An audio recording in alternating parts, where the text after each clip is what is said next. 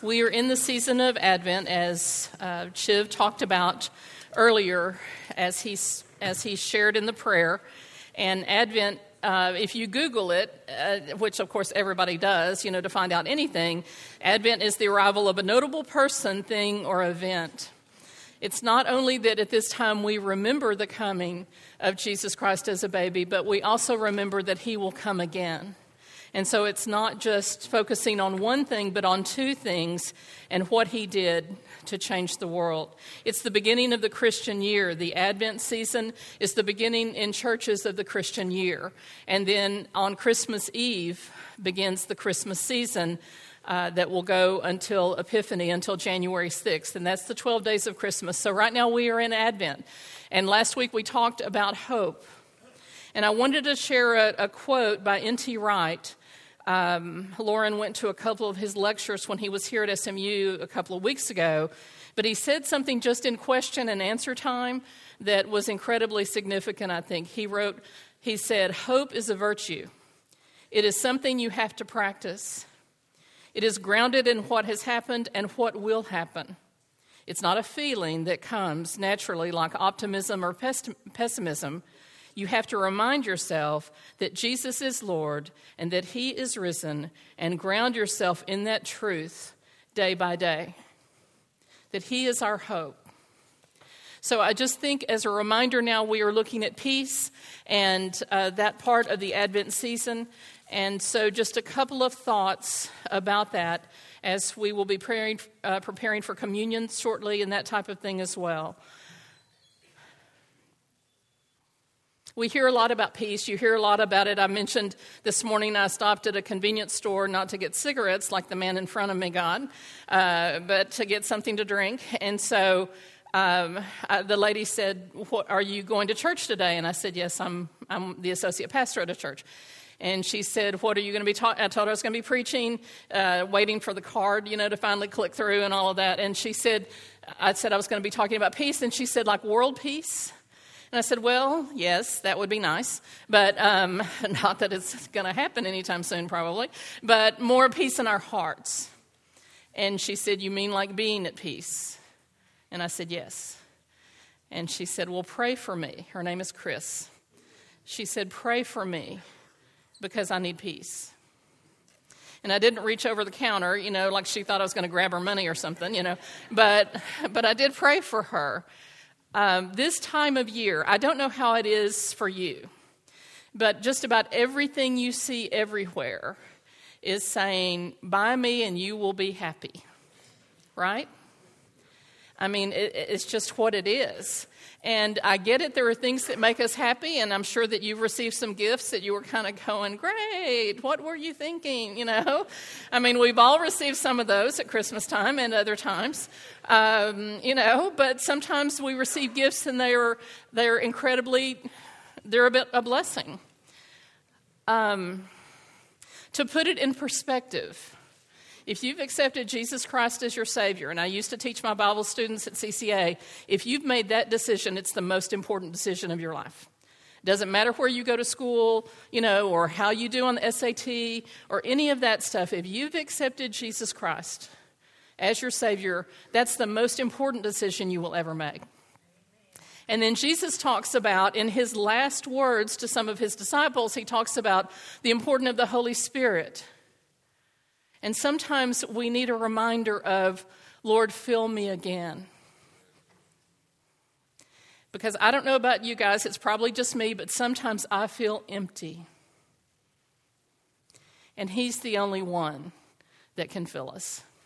There's not a TV show that I can watch that will that will fill me to where I feel like I can give out. There's you know there's really not a book I can read outside of Scripture, and so I want you to think with me about this time of year and how hectic it gets.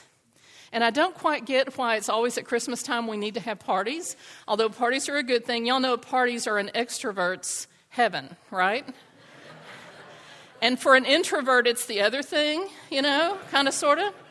Um, and, and there's always this pressure of it. You got to buy all this cool stuff and, you know, meet the person's deepest need. Well, you know what?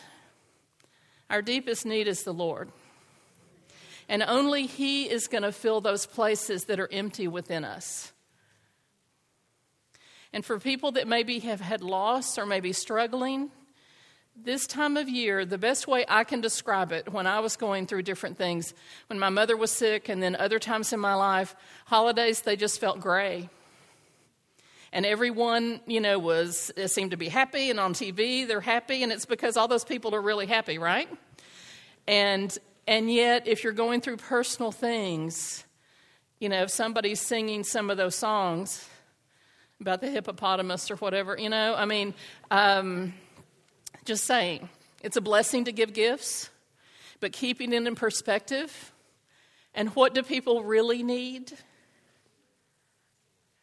Um, when Robert was about seven, I don't know if he's here this morning, but he was aware uh, that I would be sharing. When Robert was about seven, he was in school. Both my kids graduated from CCA, and Robert was in Marilyn Headley's uh, computer class.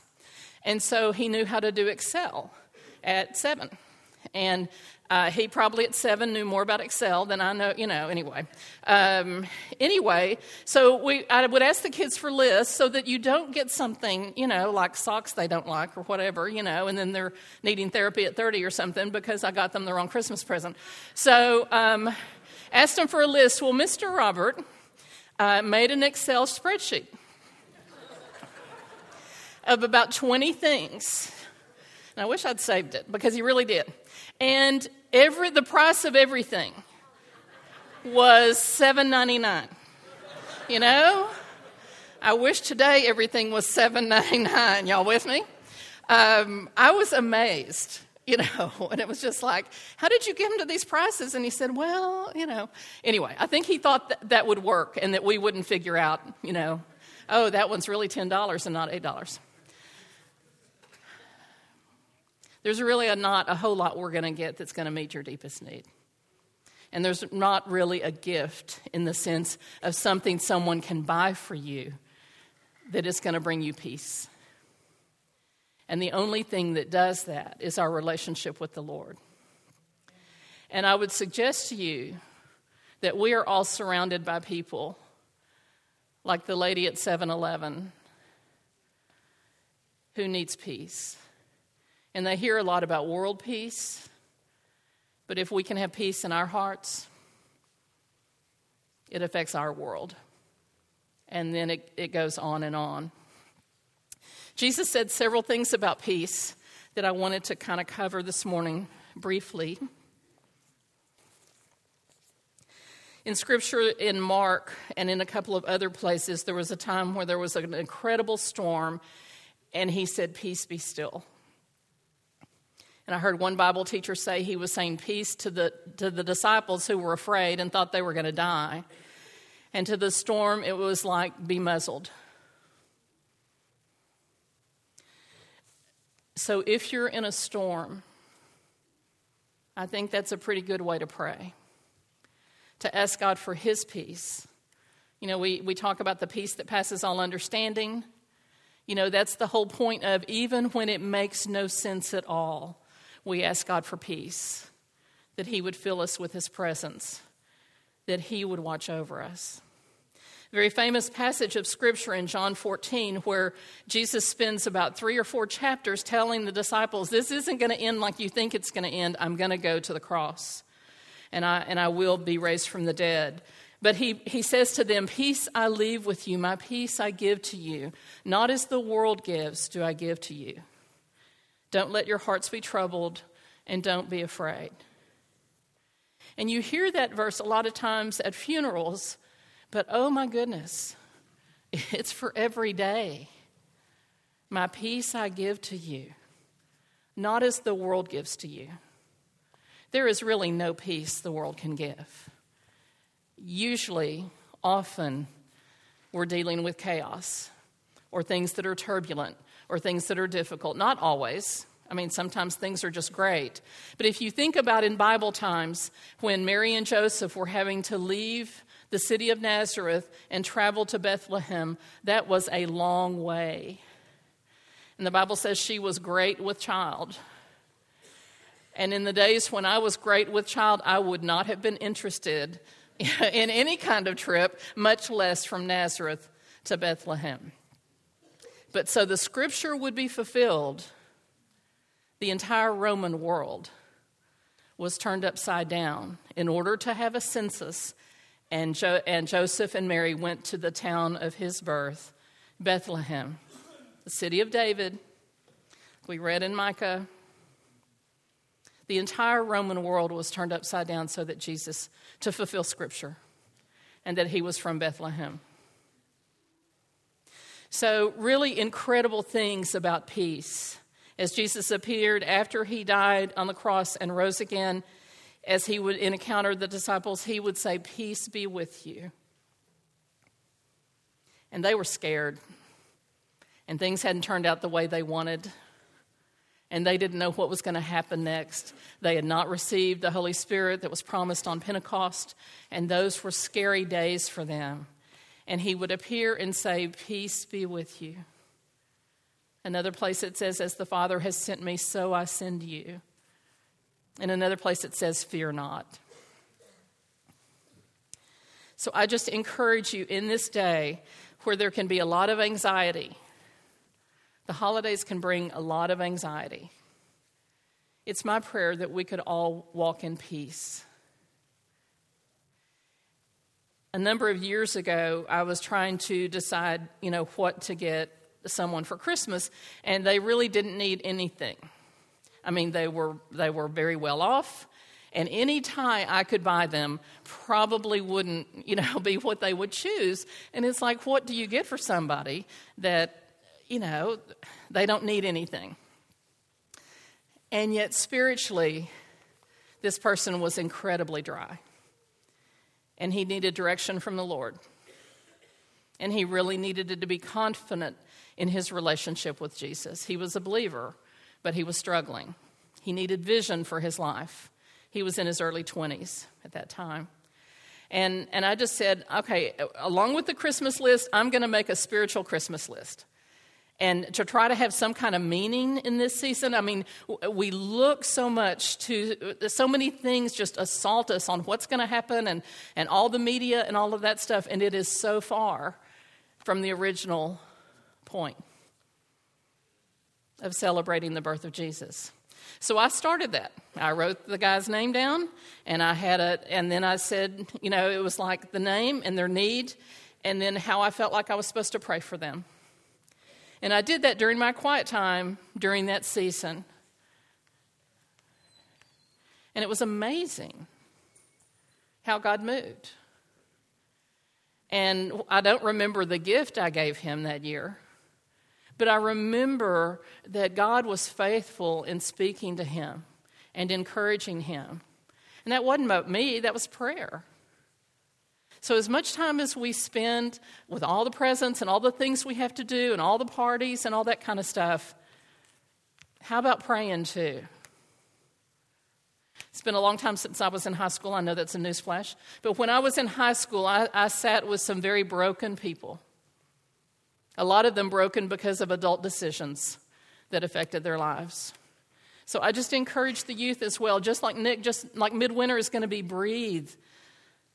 We get so busy.